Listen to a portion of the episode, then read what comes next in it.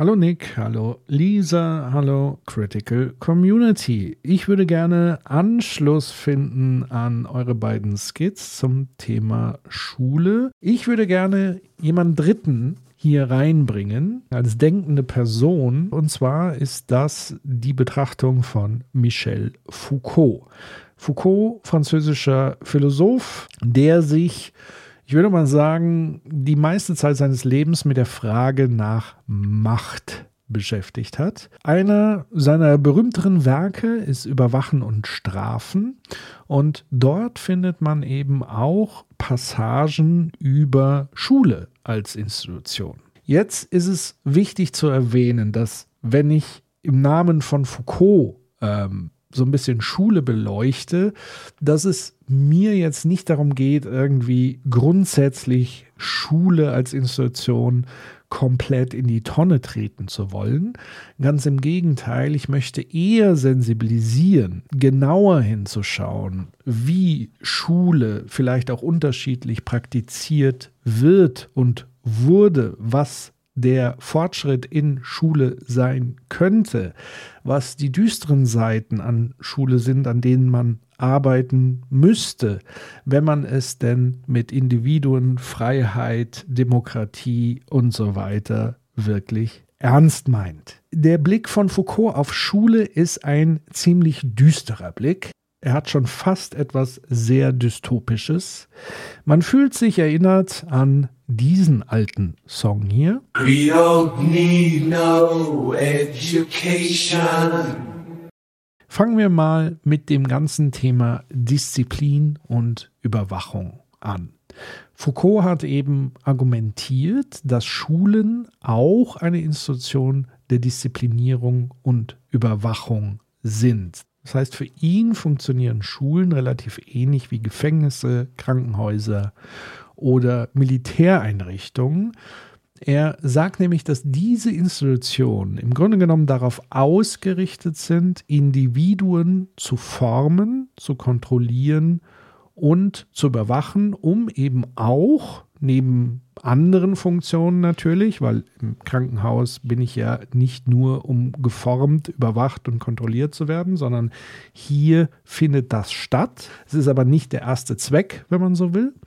Und dass dort eben durch diese Praktiken, durch Kontrollpraktiken, Überwachungspraktiken auch bestimmte Normen und Werte durchgesetzt werden. Wie sieht das jetzt konkret aus? Foucault ist ja oft auch mit dem Körperbegriff ins Feld gezogen, also Körper und Raum. Das heißt, er hat auch immer geguckt, wie sind Körper im Raum arrangiert. Und daran könnte man schon strukturell ablesen, wie die gegebenen Machtverhältnisse vielleicht sein können. Im kleinsten aller Systeme, im Familiensystem, kennt man das ja vielleicht noch, diesen guten alten Spruch, der Herr des Hauses sitzt am Kopf der Tafel. Damit arrangiert man den Körper im Raum und jeder weiß anhand des Arrangements, wer hier das Sagen hat. Wie ist die Hierarchie sozusagen strukturiert. Durch das Arrangement der Körper kann man aber nicht nur die bestehenden Machtverhältnisse ablesen, man kann mit dem Arrangement selbst auch Macht und Kontrolle ausüben. Interessanterweise hat Foucault in seinem Buch Überwachen und Strafen ein historisches Beispiel herausgenommen, was wir alle jetzt vor ein paar Jahren selber erleben konnten. Foucault hat nämlich eine Pandemie beschrieben, die Pest, und hat dort auch beschrieben, wie sozusagen das, was man damals Staat nannte oder Obrigkeit, mit dieser Problematik umgegangen ist in Städten. Und zwar hat man dort die Körper voneinander separiert. Dadurch hat man natürlich einerseits die Kontrolle über das Virus erhalten, aber auf der anderen Seite hat man die Kontrolle ja nur erzielen können, indem man ganz klar geordnet die Körper in der Stadt getrennt voneinander arrangiert. Erst durch dieses Arrangement selbst, durch die Isolation selbst ist die Kontrolle über die Situation eingetreten. So kann man sich so ein bisschen eben die Körperlogik bei Foucault hinsichtlich von Macht sehr gut und anschaulich, glaube ich, vorstellen. Blick mal jetzt in Schulen, haben wir zum einen die ganz klare Separierung in verschiedenen Klassen. Das Ganze geschieht dann über Alterskohorten, über Altersgruppen und äh, es passiert dann noch, dass man sozusagen ab einer gewissen Klassengröße auch einen Cut macht in der Betreuungssituation. Lisa hat ja ähm, sehr gut erklärt, wie im Moment so ein bisschen der Betreuungsschlüssel zu sein scheint. Und vor allen Dingen hat sie, glaube ich, ganz gut herausgearbeitet, dass es hier am Ende weniger darum geht, dass Schülerinnen und Schüler besonders gut lernen bei dieser Klassengröße, sondern, und jetzt kommt eben der Punkt des Disziplinierens, dass das scheinbar noch eine Klassengröße ist, die gerade so noch handhabbar ist, kontrollierbar ist, steuerbar ist durch eine Lehrkraft. Und der Einstieg in diese Sprachnachrichtenreihe war ja das Verhalten von Lehrerinnen und Lehrern, wenn sie Gegenstände nach Schülern werfen. So. Und das hat Lisa ja auch beschrieben als ein Akt der Hilflosigkeit, nämlich in dem Versuch, die Aufmerksamkeit von Schülern wiederum auf sich selbst zu lenken. Also unter der Oberfläche gesehen, strukturell gesehen, die Kontrolle zurück zu erobern, die Disziplinierung anzuwenden mit eben diesem Mittel. Und wie gesagt, bitte nicht falsch verstehen. Mir geht es nicht darum, jetzt Lehrerinnen und Lehrer zu bashen, Schulen zu bashen. Ich möchte einfach nur den Blick auf diese Strukturen werfen, was diese Strukturen tun. Nicht, was Einzelpersonen tun und mit welcher Absicht und so weiter. Weil ich bin mir sicher, die allermeisten Lehrkräfte haben eine Idealvorstellung, nämlich dass ihre Schüler bei ihnen wirklich auch wirklich, wirklich etwas lernen. Aber was ja auch der Fall ist, dass genau diese Leute auch unter den gegebenen Strukturen eben leiden. Und das ist eben auch dieses Arrangement der Körper, die eben einen anderen Zweck vielleicht verfolgt, als zum Beispiel der Zweck einer Lehrperson, die mal ursprünglich dieses Fach vielleicht studiert hat. Blickt man jetzt in ein Klassenzimmer, dann fällt einem auf diese mehreren Sitzreihen und Stuhlreihen und Tischreihen. Und ganz vorne gibt es natürlich das Lehrerpult, es gibt die Tafel. Und vorne äh, steht oder sitzt Lehrer oder Lehrerin und gegenüber frontal eben die Reihen der Schülerinnen und Schüler. Wenn man sich jetzt auch hier dieses Arrangement der Körper anschaut, dann sieht man folgende Effekte. Zum einen haben wir wiederum diesen Überwachungseffekt, also die Lehrkraft hat sehr gut im Blick, was sozusagen alle machen. Im Gegensatz übrigens zu den Schülerinnen und Schülern, weil sie sehen nicht, wer hinter ihnen was macht. Ja, also sie können ja immer nur den Fokus setzen auf die Lehrkraft oder die Person, die vor einem sitzt oder links und rechts. Es wird dann schwierig, sich sozusagen zu vergegenwärtigen, was die Menschen, die hinter mir sitzen, tun. Und deswegen kommt es dann auch zu Zwischenfällen, dass sich Schülerinnen und Schüler umdrehen, gucken, quatschen und so weiter. Man sieht auch hier schon die Asymmetrie durch das Arrangement der Körper auch in der Machtbeziehung. Das heißt, hier ist die Lehrkraft diejenige, die allein durch die Position des eigenen Körpers im Raum und die Position der anderen Körper schon eine klare Hoheit haben. Sie haben den Blick über alles. Sie haben die Kontrolle über alles. Zumindest räumlich gesehen. Jetzt gibt es ja so niedliche Effekte. Also ich weiß nicht, wie es bei euch ist, war. Also bei mir war immer noch so dieses Credo, die Frechen, die Klassenclowns und so weiter, die Rabauken, die sitzen in der letzten Reihe, prinzipiell. Manchmal sind es dann die coolen, wahlweise, ja, ähm, je nachdem.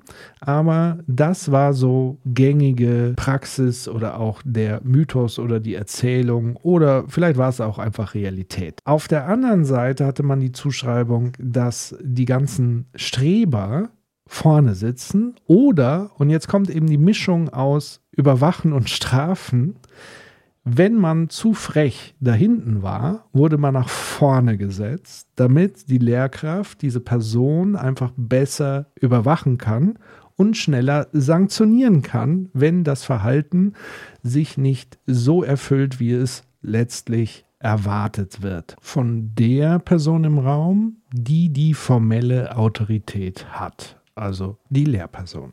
Das Rearrangieren der Körper ist also sowohl eine Maßnahme der Überwachung wie auch der Bestrafung, der Sanktionierung und damit auch der Disziplinierung. Früher gab es tatsächlich dann noch krassere Varianten. Also man erinnert sich so an, du musst dich in die Ecke setzen. Da kommt dann eben noch die Komponente der Separierung dazu. Oder dass man tatsächlich zum Direktor oder so geschickt wird, also dem Klassenzimmer verwiesen wird.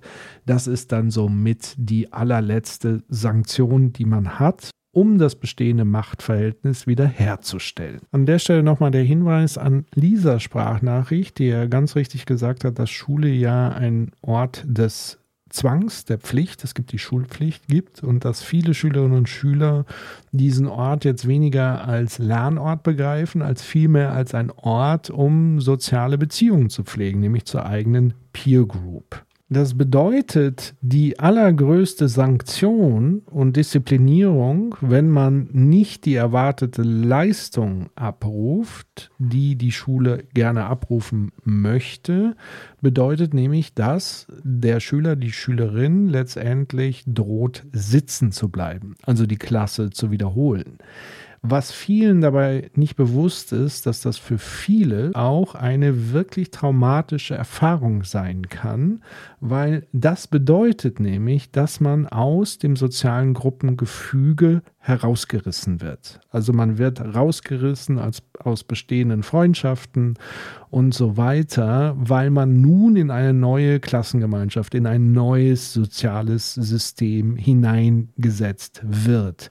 Von daher ist tatsächlich Sitzenbleiben gar kein Spaß, aber es ist eben diese Sanktion, die auch immer drohend über den Schulalltag letztlich steht und die Schülerinnen und Schüler ja auch anspornen soll, die zu erwartenden Leistungen zu erfüllen. Interessant in diesem Zusammenhang ist auch noch die Schnittstelle zu einem anderen Überwachungssystem, nämlich das System der Familie.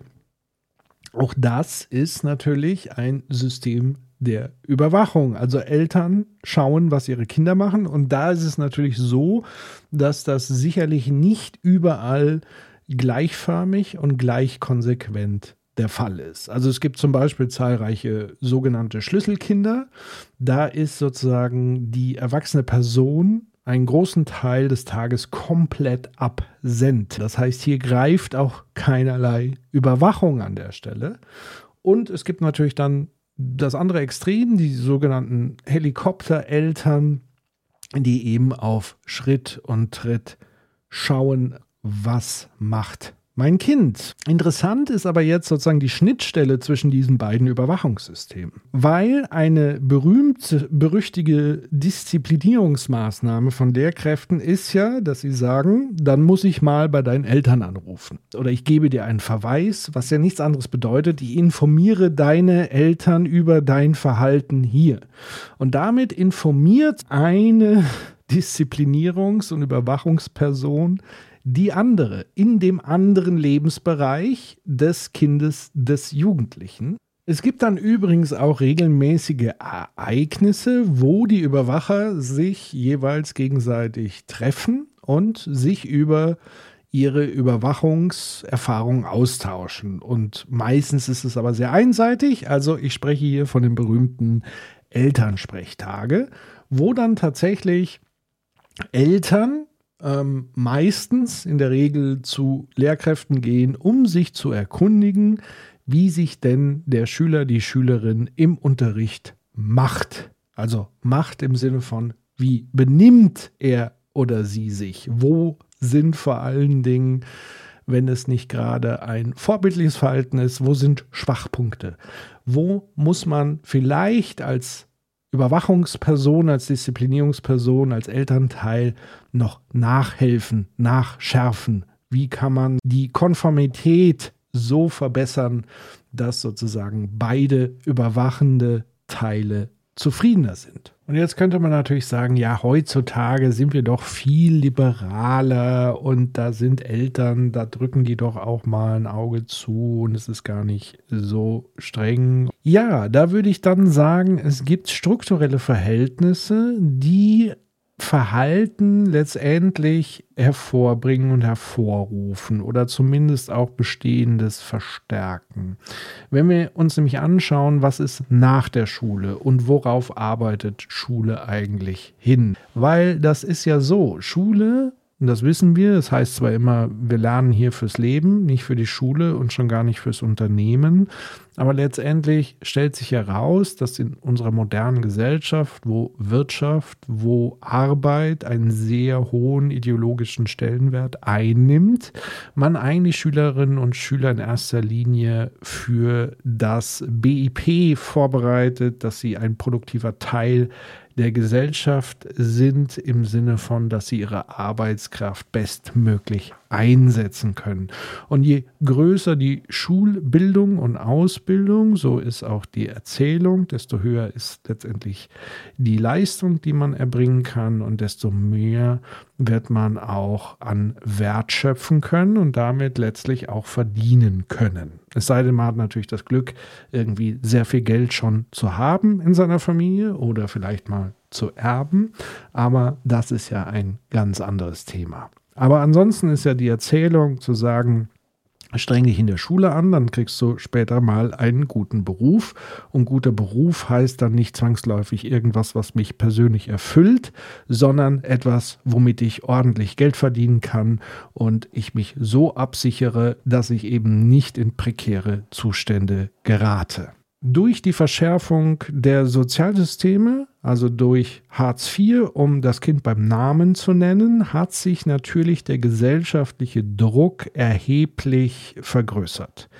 Zum einen ist da das drohende Stigma. Das haben wir ja durch ausführliche Kampagnen der Boulevardpresse tief in unser Unterbewusstsein eingebrannt. Was ich damit letztendlich sagen will, ist, dass sozusagen der allgemeine Druck zunimmt bei allen Eltern. Da kann sich kaum einer von entziehen weil ja eben diese Dominanz der Wirtschaftlichkeit so stark in den Lebensmittelpunkt gerückt ist. Das ist die zentrale Frage des Lebens, ist eine Frage des Überlebens in dieser Gesellschaft.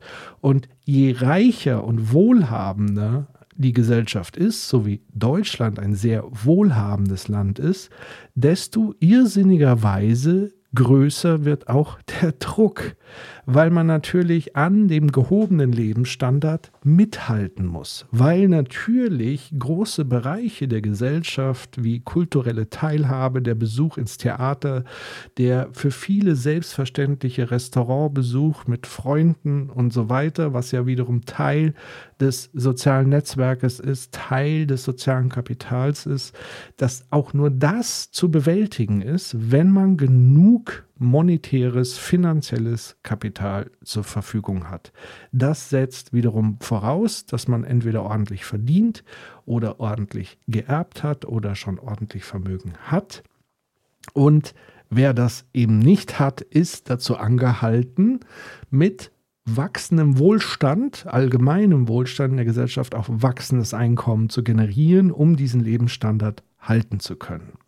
Und da knüpft eben Schulausbildung und Schulbildung unmittelbar an. Und das führt natürlich auch dazu, dass insgesamt die Schraube der Disziplinierung angezogen wird. Also auch bei Eltern, die sich eigentlich für sehr liberal, für ein bisschen laissez-faire und savoir-vivre, ach und mal eine 5 ist doch auch okay.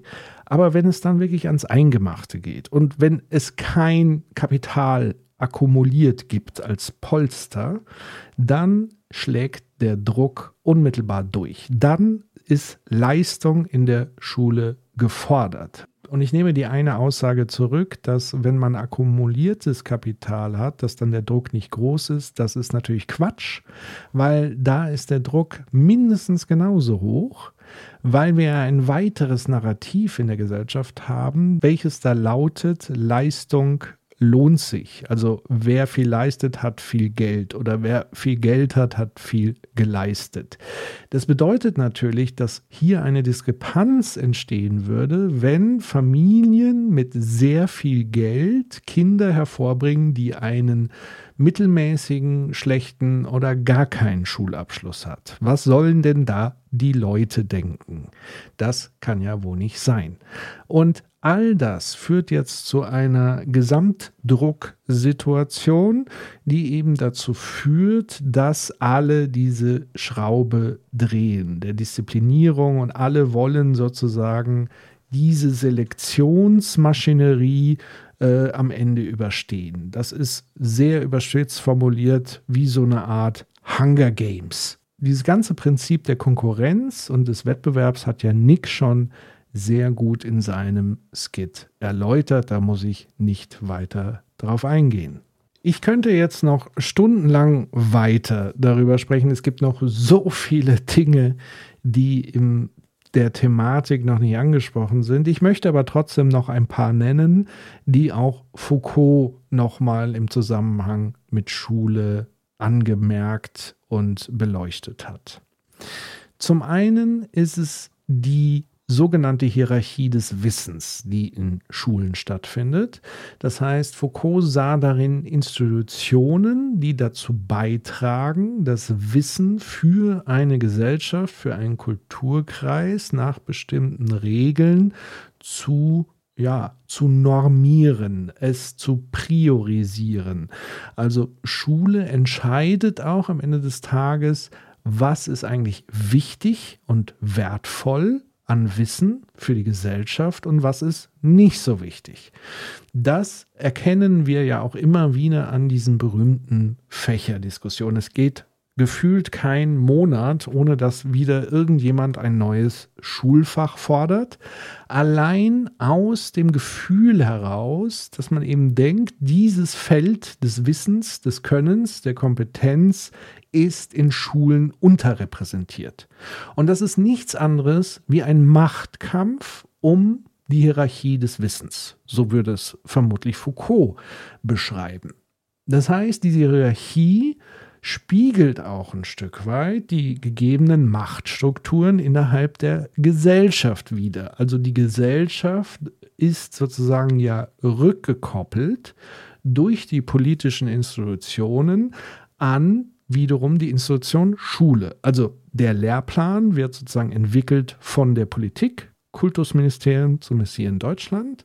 Die bestimmen jährlich, wie sozusagen die Lerninhalte strukturiert werden, wie sie priorisiert werden, die Art und Weise, also die Inhalte, was muss vermittelt werden, welche Art von Wissen, welche Art von Lektüren sind vielleicht empfohlen, welche Art von Themen sollen behandelt werden.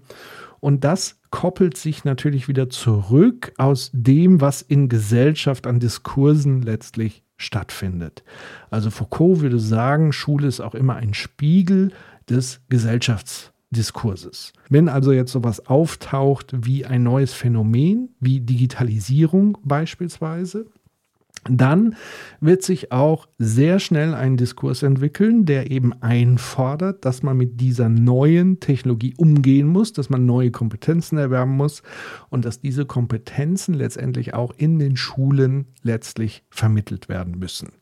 Zugleich steht man dann vor der Herausforderung da, und das ist auch eine Beobachtung, die Foucault gemacht hat, dass Schule sehr krass Zeit strukturiert. Also wir haben ja eine ganz krasse Korsettierung von Zeit, eine Zeittaktung. Schulen unterwerfen Schülerinnen und Schüler einer strengen Organisation von Zeit, also mit Stundenplänen, Pausen, Unterrichtszeiten, entsprechenden Fristen. Und auch diese Zeitstrukturierung, so Foucault, hilft natürlich dabei, Disziplin und Ordnung aufrechtzuerhalten und die Schüler an den Rhythmus der Institution anzupassen und in weiten Teilen auch schon auf die Rhythmatisierung der Arbeitswelt vorzubereiten. Und gleichzeitig ist es ja auch nochmal eine Anpassung an den Rhythmus der arbeitenden Eltern. Und dadurch, dass Schulzeit natürlich insgesamt so stark getaktet und begrenzt ist, bleibt natürlich auch immer wenig Raum, um neue Lerninhalte hinzuzufügen, ohne andere bestehende Inhalte wiederum wegzunehmen. Das ist übrigens auch eine riesengroße Diskussion im Schulbetrieb, weil man natürlich eben A, nicht den Konflikt eingehen will mit der Gesellschaft, indem man jetzt Unterrichtsinhalte streichen möchte. Dann würde ja wieder ein neues Machtproblem entstehen, weil sich jemand auf den Schlips getreten fühlt, weil dieser oder jener Unterrichtsinhalt nicht mehr stattfindet und ausgetauscht wird mit dem neuen Unterrichtsinhalt. Das führt dann auch dazu, dass sozusagen die Stoffdichte so immens zunimmt, dass auch ein solches System letztendlich zum Teil zu kollabieren droht, dass zum Beispiel eben Lehrer nicht mehr hinterherkommen mit dem Stoff oder dass Schülerinnen und Schüler nicht mehr hinterherkommen mit den jeweiligen Lerninhalten und somit hat man da wirklich so eine Druckspirale. Wie gesagt, es gäbe jetzt noch sehr, sehr viele Punkte, die man thematisieren kann, beispielsweise Prüfungen als Instrument der Disziplinierung, Bewertungen, Tests und so weiter und das, was es auch zum Teil mit der Psyche von Schülerinnen und Schülern macht. Aber einen letzten Punkt würde ich gerne noch thematisieren, weil er mir auch in meiner alltäglichen Arbeit ab und zu begegnet.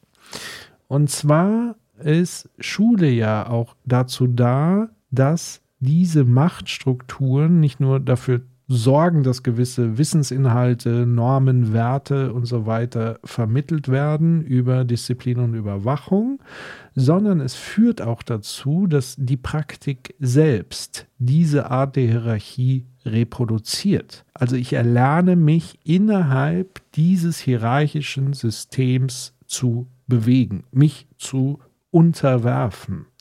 Also ich erlerne diese Art von pyramidialer Hierarchiestruktur. Dieses System besteht aus Herrschen, Gehorchen. Das führt natürlich dazu, dass dieses Kommunikationsmuster sich tief in unsere Psychen einbrennt. Und jetzt stellt man sich eben vor, okay, wie sehen eigentlich Strukturen in der Arbeitswelt aus? Und auch da hat man ein ähnliches Bild vor sich. Die allermeisten Organisationen sind, ähnlich wie in der Schule, hierarchisch organisiert. Aber das kann vielleicht auch mein Kollege Human Nagafi weiter ausführen, denn an dem Punkt würde ich gerne jetzt erstmal das Thema Schule als Macht- und Disziplinierungs- und Überwachungsraum abschließen. Ich freue mich auf eure Reaktionen und auf die Weiterführung dieses sehr, sehr spannenden Diskurses rund um Strukturen der Macht. Es hat mir eine große Freude gemacht.